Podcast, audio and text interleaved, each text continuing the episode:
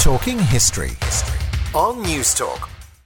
Good evening and welcome. We're talking history on Newstalk 106 to 108 with me, Patrick Gagan.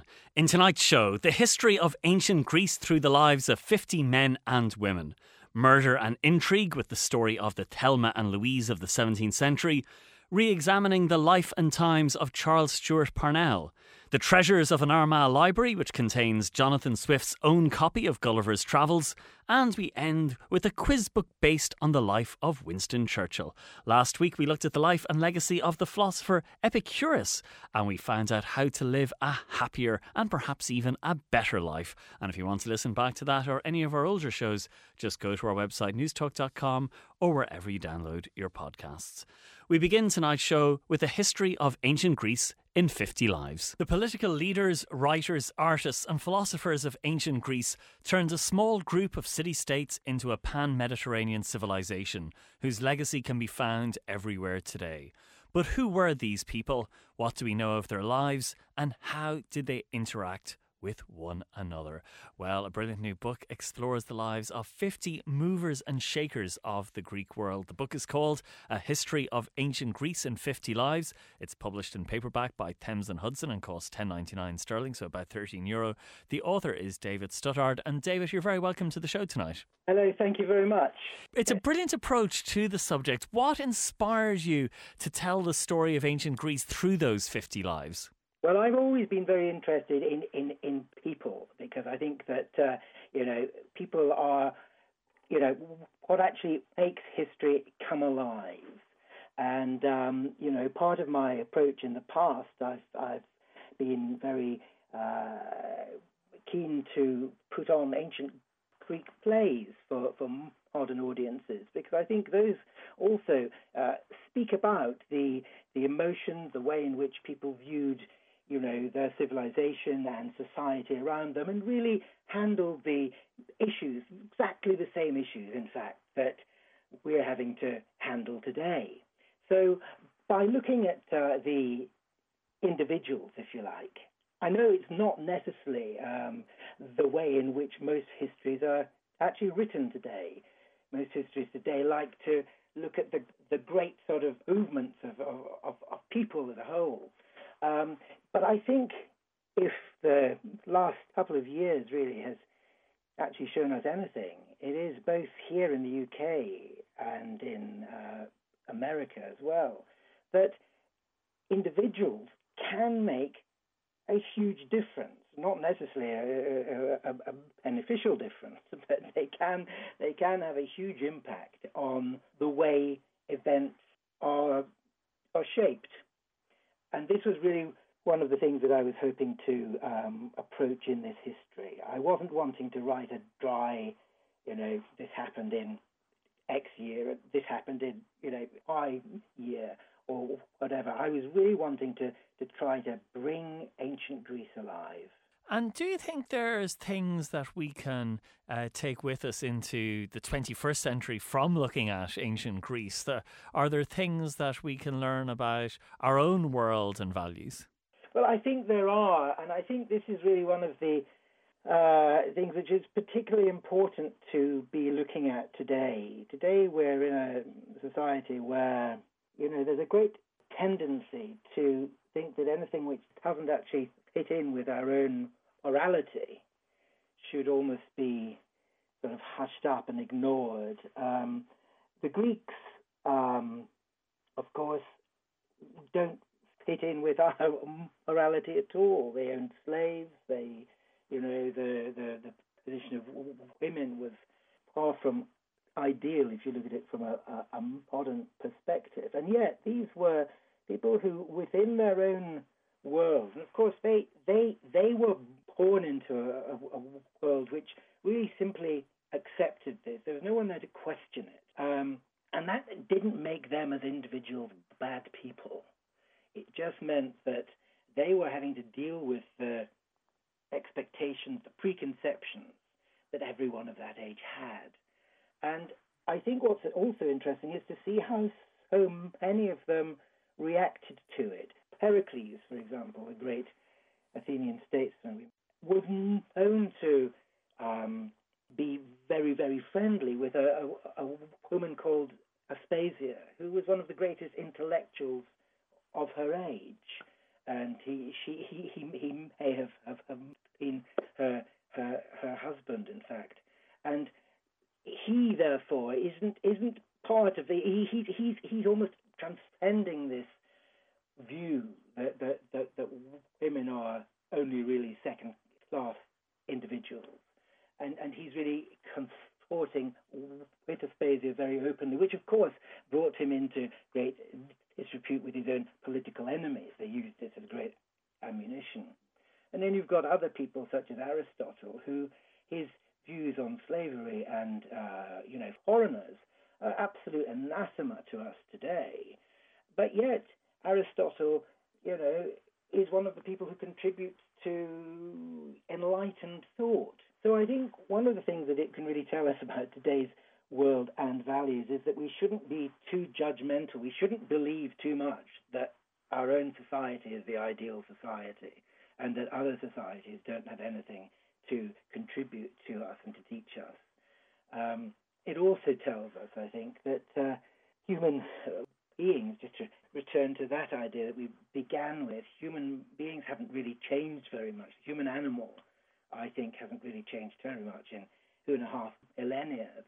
Our understanding of the world may have changed, but the way in which we react hasn't changed at all. And so, we really need to, by looking at the ancient world, in which you can see the way in which certain situations begin and develop and end as well. I mean, this is one of the great luxuries of looking back at the ancient world. You can see a spread of hundreds and hundreds of years. You can see the rise and fall of things, the beginnings and the endings. And I think for us, it gives us the opportunity to stand back from our own age and really look at ourselves in the ancient world as we might have behaved then, as people did behave then, and really try to use that to help us understand the world in which we live today. Well, it's a fascinating study. The book is called A History of Ancient Greece in 50 Lives. It's published in paperback by Thames and Hudson and costs about €13. The author is David Stuttard. And David, thank you so much for joining us. No, thank you very much for having me. I enjoyed speaking to you. We'll be back with more Talking History on News Talk right after this. Talking History. On News Talk. Well, welcome back to Talking History. The traumatic, undigested memory of the defeat and death of the charismatic national leader Charles Stuart Parnell had an impact on the cultural, religious, political and intellectual life of Ireland in the early 20th century. And a new collection of essays explores that impact. The book is called Parnell and His Times. It's published in hardback by Cambridge University Press. The editor is Joep Leerssen. And Joep, you're very welcome to the show tonight. Thanks, glad to be here. The description there of Parnell as this charismatic national leader, that created problems, didn't it, in terms of how people viewed leadership and statesmanship afterwards? Absolutely. So the thing to realize is that we talk about it at the drop of a hat now. We call anybody charismatic. It could be a YouTube influencer or a TV personality. But it was not, a known thing at the time. This is a description of political leadership that only came into vogue after the 1920s. So Parnell was a bit ahead of the curve there, and people had strong feelings about Parnell, and they didn't yet have the word to identify those feelings. So a lot of hope and a lot of intense, cherished, positive, fervent emotions were focused in Parnell. And when he had that ignominious downfall and his death, people were left with those emotions and had nowhere to go. And what remained, perhaps, was one of the role models for political leaders later on in the century, who would consciously build on this emotional fervor among their followers. And after 1918, you see a lot of people coming out of the First World War, like Pilsudski in Poland and Horthy in Hungary, who build on the notion of charisma. And in a way, that was, a problematic legacy to leave to the 20th century. Very interesting. And Let's talk about, I suppose, then the idea of Parnell as being someone who was interested in the future, preoccupied with the future, and not backward looking. But it seemed that after his death, those that came after him returned to that preoccupation with the past. That's right. The political agenda of Parnell was very much forward looking. So he came out of the land war, out of the land league, and he had a home rule movement. And basically what he wanted was to dismantle the landlord system and set up an autonomous governance for Ireland, very much in a sense of the March of Nations, to prepare Ireland for modernity. It was a very modernizing ideology. Again, when that imploded and all that was left of Parnell was this crater, this black hole of the man who had vanished. And, you know, to begin with, what came was recriminations. You see it very strongly in Joyce's scenes that are about Parnell, you know, Ivy Day in the committee room and scenes in The Portrait, where people keep on going back to what is quite literally a trauma. And a trauma you could define as a catastrophe you can't get over, that keeps on haunting you. And they say, what happened? What happened? Who? How can we deal with this? And after that, more and more, Irish politics as a whole got stuck in what we might call a traumatic paradigm, so that the core of Irish nationalism became not to build a new state, but to address a grievance. And people started thinking of the dead generations who feature so prominently in Pierce's Proclamation of Independence. So, you know, that too was, if you like, an unfortunate repercussion of the death of Parnell was a type of grievance politics and an idea that Ireland had a golden age in the past and that the best thing we could do was to revive or to rise again or to, you know, bootstrap ourselves out of the present and to return to tradition, to return to the roots. It was only much later in the 1930s that a certain sense of modernizing, forward-looking policies would return to Ireland. And why do you think the death of Parnell cast such a shadow over the decades that followed and over the politics and intellectual life? Was it because of the trauma of the traumatic way that he was deposed, or was it something to do with Home Rule failing, or was it the religious dimension to it? Why did this have such an impact? In a way, I think it might be all of the above to some extent. To begin with, the trauma was there very definitely. Secondly, because Parnell's agenda had been so very strongly mobilizing and forward-looking and gave people this sense that Ireland could organize itself if only it were free from British rule, the Parnellite agenda made the Irish public forget about their internal differences.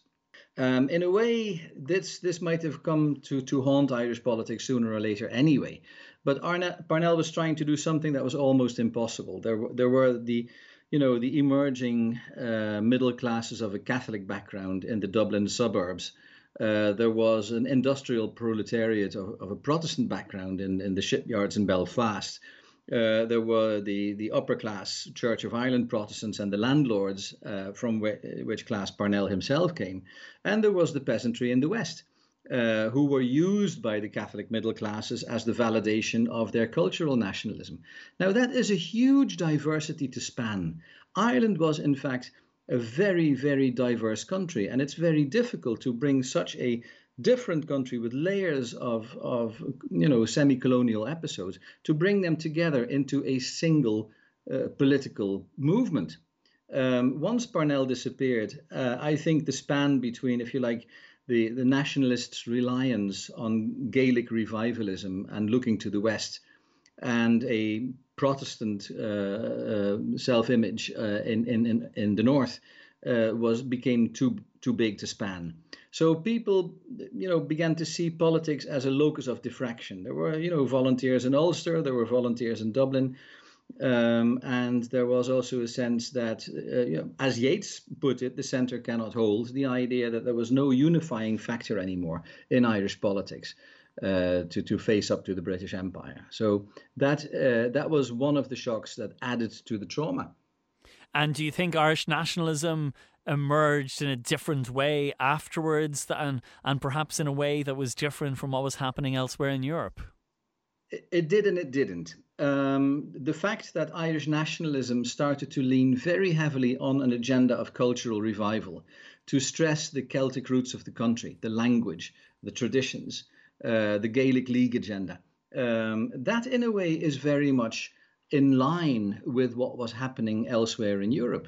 We see these cultural revival movements anywhere from the Basque Country and Catalonia to Finland and Estonia. Ireland is part of a pattern. At the same time, in most European countries, this cultural sense of identity played into an established party political structure. And it gained its true force through leverage in party politics. And now that didn't happen. The split between the Redmondites, so what remained of Parnell's political movement, and the cultural nationalists was very deep, and that's very unlike Europe. And that meant that the cultural movement started to turn more and more towards a revolutionary separatist tradition, the Fenian tradition, with the diaspora roots in the United States, and that is very un-European. So Irish nationalism was out of sync with national movements elsewhere in Europe, but to some extent, that was all. It had its upsides and its downsides. It means, for instance, that the revival of the national language did not really succeed as well in Ireland as it did in Finland or in Estonia or in Catalonia or in other places with minority language.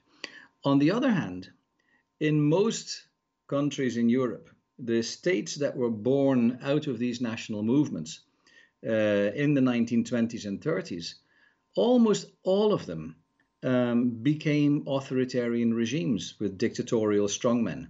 So these charismatic leaders that had emerged out of the First World War and that had taken their country towards independence became sort of military or semi-military dictators, like Pilsudski in Poland. So we usually think of the dictators of the 1930s as in terms of Hitler, Mussolini, and Stalin. But from Salazar to Metaxas in Greece to Pilsudski in Poland, there was a pattern of them all over Europe. And what I think is very, very interesting is that Ireland, with its slightly different trajectory, did not go that way. And instead, when in 1932, the government lost the elections to Eamon de Valera, they actually ceded power. And there was a peaceful transition of power to people who won elections. And in 1930s Europe, that was pretty unusual. Very good. Well, it's a fascinating collection of essays about Parnell and his times. It's published in hardback by Cambridge University Press. The editor, Joep Leerssen. And Joep, thanks so much for joining us tonight. Thank you. Nice to be here. Thank you. We'll be back with more Talking History on News Talk right after this. Talking History on News Talk. Well, welcome back to Talking History. Based on a true scandal that rocked the court of King James I, a new novel provides an exhilarating dive into the pitch-dark waters of the Jacobean court. The book is called A Net for Small Fishes. It's published in hardback and paperback by Bloomsbury Publishing, €18 in paperback. The author is Lucy Jago. And Lucy, you're very welcome to the show tonight. Thank you for having me. It's a fascinating story and a really intriguing scandal. Tell me, first of all, how you came across this story and how you went about researching it, because it's based around these two remarkable women, Frances Howard and Anne Turner, and women are very often left out of the story, especially in history in that period. They are. Women and anybody not in the upper echelons, really, of power or of money tend not to get written about very much. I came across them when I was reading a book in the London Library, and there were two lines about these women who were witches and scandalous and vain, and they attempted a terrible crime and so on, just in these two lines. And it just didn't ring true to me. I thought this it was intriguing, but I thought, I don't really believe this. I want to get to the bottom of this story. So that's how I came across them. And I did a lot of my research in the London Library because a lot of books have been written about this scandal, non-fiction ones mainly. And then I went obviously to lots of different archives and houses of the period and so on to really try and bring the period to life. And there is a lot of evidence, but the problem is that a lot of the evidence is gossip, it's hearsay. So you kind of had to be a detective going through all of this and deciding what bits you were going to take as reliable and what bits you were going to see as untrue. Exactly. Really, these women provoked such strong reactions, both in writers at the time and more recent chroniclers of their story, that it was a sort of double, I felt all the time I was doing a sort of double approach to the research. So one was just absorbing the information that I was reading, but then I was having to filter out so much of it because it was based on gossip or not even gossip. Some of it was just totally made up in order to make the story that the historian as such wanted to tell. So I had to do a lot of cross-checking with other sources, and as you mentioned earlier, because women are so rarely part of the historical record, I had to do a lot of tangential research, so spreading outwards to find out a lot about London, about what social things they were allowed to do and not allowed to do, about what their beliefs, how broad their beliefs could have been.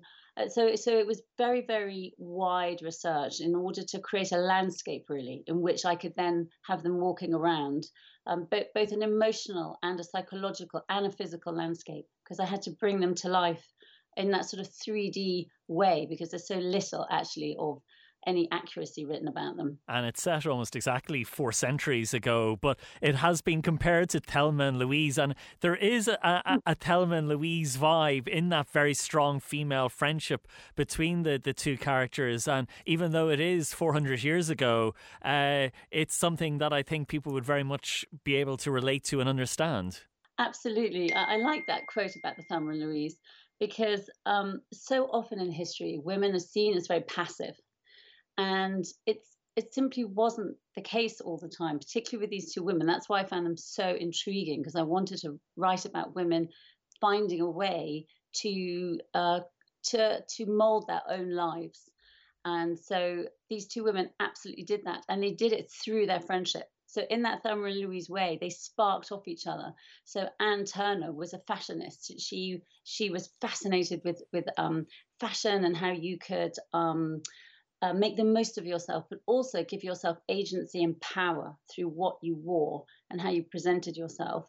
And Frankie was desperate to get out of a hideous marriage. And so she could use the tools that Anne provided for her to live a larger life and to try and seek her own happiness rather than simply doing what her parents needed her to do for political reasons, not for her own happiness. So I love the fact that I wasn't imposing on these women real agency, because I think that is a very tempting thing to do, to sort of pluck out some women from history to show, oh God, we didn't always spend the whole time having a miserable time and being put down by the men in society, but to show that there were opportunities for women to take action. You also take a big interest in the clothes and the life of the people. It's a very visual book, and you get a real sense of what they wore, what they ate, what the lives that they were living and experiencing, as well as all of this murder and intrigue that was going on as well. To be honest, that is what I really love about historical research. I wasn't that interested in the murder plot. It was a helpful tool for keeping the book quite pacey.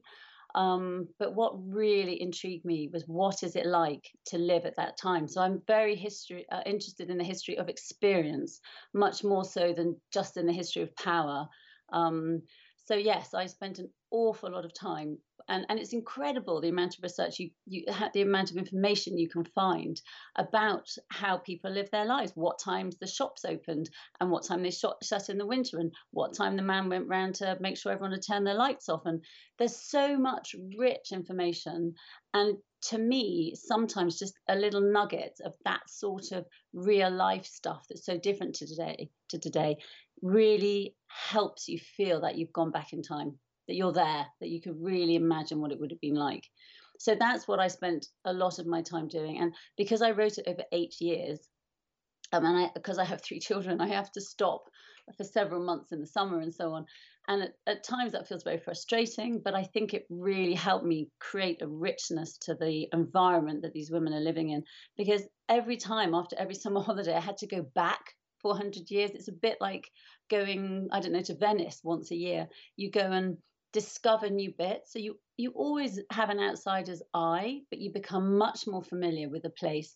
And so you don't point out the obvious. Once you know it well, you can strip out all the obvious bits of research that just hold the book up, and you can really get to those little nuggets that bring the time and the people and the mindset to life. Well, I think you succeed magnificently, so I can't wait to see what your next project is. And even if it's 8 years, I think it'll be well worth waiting for. So I look for, will you stay in the 17th century? No, I'm not actually. I'm going into the 18th century, the end of the 18th century. Wow, I cannot wait. We're definitely going to have you back on the show. A brilliant book, A Net for Small Fishes. It's published in hardback and paperback by Bloomsbury Publishing. The author is Lucy Jago. And Lucy, thanks so much for joining us. Thank you. We'll be back with more Talking History on News Talk right after this. Talking History on News Talk. Well, welcome back to Talking History. The Armagh Robinson Library in Armagh City provides a unique record of the cultural and social history of 18th century Ireland, reflecting the changing intellectual climate of Europe since 1500. It includes many treasures, including Jonathan Swift's own copy of Gulliver's Travels, with corrections in his own hand. And this year marks the 250th anniversary of the library's founding by Primate Richard Robinson. And to discuss its history, its building and its treasures, I'm delighted to welcome Dr. Edward McParland, an acclaimed expert on Irish architecture in the 18th and 19th centuries. For many years, a distinguished academic in the Department of History of Art at Trinity College Dublin, where he also served as a Pro-Chancellor, and Dr. Robert Wan, the Director of the Armagh Robinson Library. Well, you're both very welcome. And Eddie, I might begin with you. Let's go back in time 250 years to the founding of the library and to its quite incredible architecture as well. Yes. It's called the Robinson Library, of course, because it was founded, as you said, 250 years ago by Archbishop Primate Robinson, Archbishop Richard Robinson, who was Archbishop of Armagh. An interesting guy. He was Archbishop from 1765 to 94, so that was a long time. But as Anthony Malcolmson has pointed out in his rather interesting life of Robinson. Robinson wasn't in Armagh for the last 8 years of his life. He was off in England. I think that the library was only one of the great initiatives which Robinson is responsible for in Armagh. He, as soon as he was appointed Archbishop, he decided that instead of having the Archbishop's Palace in Drogheda, which it had been for centuries, he was going to have a palace in Armagh itself. And that was a commitment to the locality, which was interesting. So in the late 1760s, he began his palace in Armagh, which of course still exists. And he was responsible, or the principal driver, of a number of very important improvements in Armagh. He wasn't quite the Augustus, the Emperor Augustus, that he's often claimed to be of. Augustus found, it said, Rome as a city of brick and left it a city of marble. And that's sometimes the mantle that's given to Richard Robinson, but he is responsible for really changing the character of the city. He was the force behind the building of an infirmary, of the Royal School, which still exists, of the observatory, which still exists, the tower that he erected began to erect over the cathedral fell down, or was of dubious structure, and of course the university, which he left money in his will to found, never took shape. But the library is there, and really a very distinguished institution and distinguished building. There are other parallels of diocesan or bishops' libraries in Ireland, whether it's the Bolton Library in Cashel, or, of course, most famously, Marsh's Library in Dublin. But it was opened, I think, in 1771, and is still on the go, very energetically. It's little known, at least little known in parts of this country. It's still on the go 250 years later. And Robert, there are some wonderful collections, some wonderful treasures in the library, including ancient and medieval coins, commemorative medals, prints, maps, atlases, manuscripts. But the one that I'm really interested in is Jonathan Swift's own copy of Gulliver's Travels. Can you tell us about that? Yes, that's right, Patrick. We are very lucky to have a whole range of collections. Most people think of libraries and books, but we have much beyond that. And one of the real treasures, as you just said, is Gulliver's Travels by Jonathan Swift. To have a first edition from 1726 is very rare in itself, but what makes this particularly special is that it has annotations by Jonathan Swift himself. So when it had been published in 1726, the publisher, Benjamin Mott, had made some changes just because of the satire and so on contained in it. He was fearful of legal prosecution, so he had made some of these changes, which when Swift was reading through it for the first time wasn't too happy about, and he was making the corrections and so on in the margin of the volumes. It's a two-volume that we have in the library in preparation for a new edition of the publication. And what I love about the library is as well is that it's very kid-friendly, and children are welcome to explore the library at their own pace. That's right, yes. We're very much open and welcome to all, and that's been the case through particularly our Playful Museums initiative, which is something that happens across various museums in Northern Ireland, where we welcome in those early years under fives and their parents to engage with the space, and the ambient of the library is very much conducive to that. At the other end of the age spectrum, we also have dementia-friendly activities as well. So the library, is welcoming still our researchers, scholars, and so on coming to consult the collections. But alongside that, tourists and all ages of individuals very much. Now, it is an independent library, and it's 250 years since Archbishop Robinson founded it. And I know he left an endowment, but I don't know how much of that remains 250 years on. So how does the library fund itself? How does it run? How does it operate? Well, the library is an independent charity. It's still governed by an Act of the Irish Parliament that Robinson had passed in 1774. And we, unlike other sort of libraries like, say, Linen Hall, which is a later 18th century creation, or maybe Marsh's in Dublin, we don't receive any government funding or anything like that. The library is still run and funded by that original endowment that was provided by the founder, Archbishop Robinson. Today that is coming, I suppose, under a little bit more of a strain in terms of providing the income that's needed to sustain the activities of the library. And also, I suppose, just because of the age of it, we do need certain, I suppose, significant renovations in the immediate future. So for that reason, we're currently halfway through a process to raise a new £2 million endowment. We've raised just about half of that target so far at our halfway point, and we're very lucky to be supported at present by the National Lottery Heritage Fund, who through an endowment grant are matching pound for pound whatever the library is able to raise. So we sort of set ourselves that target of raising 1 million, and they are matching then as we raise it, the other £1 million, and we have another 2 years of that project to run. So that's for the period up to the end of August 2023.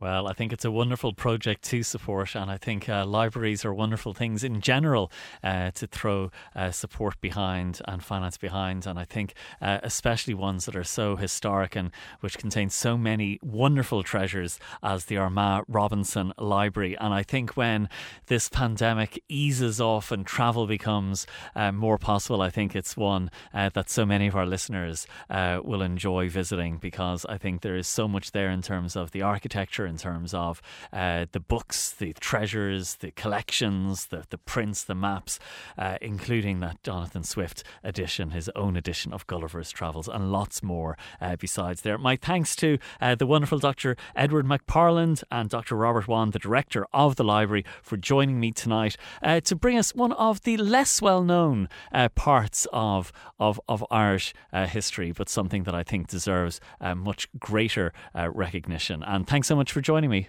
Yes, thank you. Talking History on News Talk.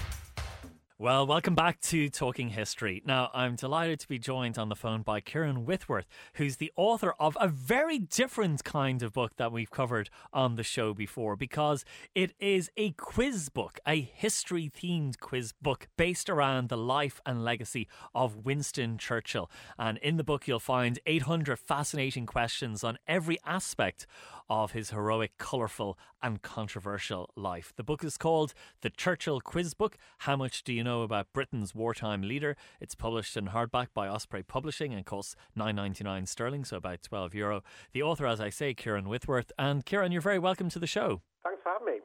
It's a fascinating book because it has all these multiple choice questions, it has anagrams, truth or fiction sections, picture quizzes and so much more. A whole range of questions. Was it a lot of fun to research it and put it together? Yeah, I mean, obviously he's a very colourful figure, so when I started off researching the book, I wasn't sure whether I'd managed to get to 800 questions, and as it turned out, it was relatively straightforward in the end. But the main thing was to try and really capture the breadth of his life. A lot of people obviously know him from World War II and his exploits and his speeches throughout that period, but I wanted to sort of really try and capture from childhood right the way through to the end of his life, really, because it was such a colourful period of history as well. So, no, it was great fun, and I said in the introduction I like my history in sort of bite-sized chunks, and I've always been a keen quizzer as well. And I actually read a quiz book a couple of years ago on the Second World War, so this just felt like a sort of natural additional now to that first quiz book. So yeah, I was really pleased how it went, and it's always good fun compiling the questions. You really do struggle to think, is it too hard, is it too easy? Which is why we try and do different, or I try to do different sort of types of questions to really help people read through and learn sort of as they go along. So let's look at one of the questions. It poses the question of what lessons Churchill took in 1912. He took dance lessons and then other lessons. Was it A, motorbike racing, B, deep diving, C, flying? And what's the answer? It's flying. Yeah, he was a keen, I wouldn't use the phrase futurist, but he was very keen on obviously technology and the developing technology, which obviously was rapidly expanding in the early 20th century. And he had a keen interest in flying. And he wanted to try it, so he took lessons. He did get into quite a few scrapes, and there is other questions later on in the book about some of the plane crashes and so forth he had when he was trying to learn to fly, to the point where his wife basically turned around at some point and said, "No, that's it. You're not doing it anymore." So he carried on with the passion for it, but he didn't carry on beyond the sort of the initial flying lessons in that sort of early 20th century period. And also, it looks at some of the wider interests. You know, he was a great writer as well as the great political figure, but he also had a huge love of cinema. Yeah, he was a massive cinema fan. And one of the questions I put in the book was he actually wrote. I mean, he's famous for his histories and his biographies, etc. But he also wrote scripts for film studios, certainly in the 30s before the Second World War. And there's a question in the book about which studio did he write for in the 1930s, and it was for Alexander Korda. But he was a massive massive movie fan right from sort of the start of the movies and early in his life. And right the way through the Second World War as well. There's often anecdotes of him, sort of major points in the Second World War. I think he was watching a movie the night that Mussolini was captured, for instance, and he really enjoyed any type of film and ended up writing different scripts. I don't think any actually have really been made. It'd be interesting to see if the more history aficionados, the Churchill aficionados, could track them down. But he definitely got paid by that studio in the 30s to write film scripts for them. And I wonder, would he have ever have imagined that he himself would be the subject of so many movies and that so many different actors would have portrayed him? And that's, again, one of the questions. And people would be surprised that by the year 2020, over 60 different actors had portrayed Churchill on film and TV. What is it about Churchill that has impacted so much on popular culture? Oh, that's a a very good question. I think he was obviously a colourful character. When I was researching the book, one thing that I thought I knew a bit about him, but one thing that sort of shined through a lot with the anecdotes and the sort of the sound bites and history bits around him, it was very much his sense of humour was one thing. Obviously, you know, the legacy of his literary work, etc., is there as well. But I think because he is such a, in the introduction to the book, I said he was an anti-establishment figure. So he came from the establishment, but he was very much sort of quite a maverick at times, which as some of the questions in the book do go through, got into scrapes with certain things throughout the sort of First World War and Second World War. But he was very much a maverick figure, and I think that draws actors and actors to want to play him. And of course, you know, he was in some of the pivotal moments throughout the 20th century. So you've got the history side, and then you've got the character himself. So I think for an actor, it's something that obviously, and we've had some fantastic portrayals of him throughout the last sort of 30 to 50 years, certainly. So I think it's his sort of maverick nature and the fact that you can almost make him your own as an actor as well. I'm not an actor, so I'm probably not the best person to ask that. But I think when I've seen actors interviewed about that, they've been very sort of, yes, it's trying to capture him, but also just his spirit as well, which is so enduring. And as the book shows, in a way, there were so many different lives there packed up into the one great life that you know, there's so many different careers, from journalists to the early years, the politician, the First World War. You know, there's you could fill, and people have filled, many volumes with the different twists and turns in his career. That's right, and I think that was the challenge with writing the book. Like any sort of famous character such as Churchill, I mean, there's so many facets you could go down. So I really wanted to try and get as many sort of questions across the entire expanse of his life, because, as you say, I work at the Imperial War Museums, who sort of co-published the book with Osprey, and you know, they very much want to sort of get that story out there as well. And we've got fantastic collections there as well. So I had a fantastic sort of photo archive to look at as well, and get some of the pictures in the book and ask picture questions to sort of really break up the text. So it's not just wall-to-wall questions as well. So you know, it's yeah. I mean, he met so many fantastic people I didn't know he even met as well. From sort of Hollywood studios, and he toured around America a lot before, sort of between the wars as well. So, I mean, you could go on and on. There's just so many facets there, which is why I think he was ripe for a quiz book. And up until the point of me writing this, I'm not aware of any other quiz book being written about him. Quite a few books, obviously, have been written about him, but not actually in a sort of quiz book form. And what was the thing you discovered that always catches people out? What piece of trivia or what aspect of the career is the one that catches most people out? Oh, that's really true. I think the movie thing, the movie sort of interest and writing for movie studios was one thing I was a little bit surprised in the research, as we talked about earlier. I think his quotes as well, in terms of, you know, his famous quotes. But the fact, I think the thing I didn't realise when I was researching it was sort of he when he first started off as a politician, he had a certain style of delivery of his speeches, but he completely changed it. I think he based it on an American he knew. And wanted to appeal more to sort of younger audiences, and was quite sort of forward-thinking in that way, which I think is a very modern trait. It's more probably of people today who would think that way and thought, I need to really change how I deliver my speeches. He had speech impediments, which is very well known, but the fact that he sort of to try and also help him with that, he completely changed how he delivered his speeches, I think, was quite interesting, because you just know him for those sort of famous Second World War speeches, but he completely changed his speaking style from when he was earlier as a politician, which I found fascinating. Of course, in Ireland, Churchill has a much more ambiguous position. There's certainly respect for the war leadership, but greater criticism for his involvement in Irish affairs, both during the war and before. How do you deal with those who are more critical of his legacy? And certainly in recent years, you've seen much more criticism of it, both in the UK and around the world. Yeah, I think it's important, and it's necessary. I've got an Irish grandfather myself, so I definitely wanted to touch on that. You know, I didn't want to shy away from the sort of more, not controversial, but the more difficult parts to his history, certainly. So there's questions around his whole involvement in the sort of the Irish state being created, and there's some photo pictures around that as well, and obviously some of his actions and his leadership that obviously impacted on Ireland. I think you have to put them in there, because otherwise you're just sort of airbrushing history, which I don't think he probably would have wanted either, really. So, but yeah, I think as I said in the introduction, again, he, you know, it's the people that really are fascinated by him. There's so many interesting parts to it, but obviously he's also quite controversial and still is today, as we know. So I think you can't shy away from the more difficult questions and hope that if by asking that question and giving the answer that people will learn more about his position in history. No, that's absolutely right. And the great thing about the book is that you can now host your own Churchill quiz with all of the questions based around Winston Churchill. Yeah, that's right. Yeah. Certainly in the pandemic age, the quizzes have sort of had a renaissance a little bit, I suppose. As I said earlier, I've loved quizzes. I actually met my wife at a pub quiz, so I've always enjoyed them myself. But certainly, you know, when we can't be together in the same room, they're certainly translatable across the internet, and people can play them sort of remotely around the world even. So yeah, I hope people will do that. I'm about to send a copy to my nephew in New Zealand soon as well, so he's got a little mention in the start of the book as well. So I said I'd send him one as well. Very good. Well, I think it's a book that people can have a lot of fun with as well as learn an awful lot from. It's called The Churchill Quiz Book, How Much Do You Know About Britain's Wartime Leader, published in hardback by Osprey Publishing, published, of course, in association with the Imperial War Museums.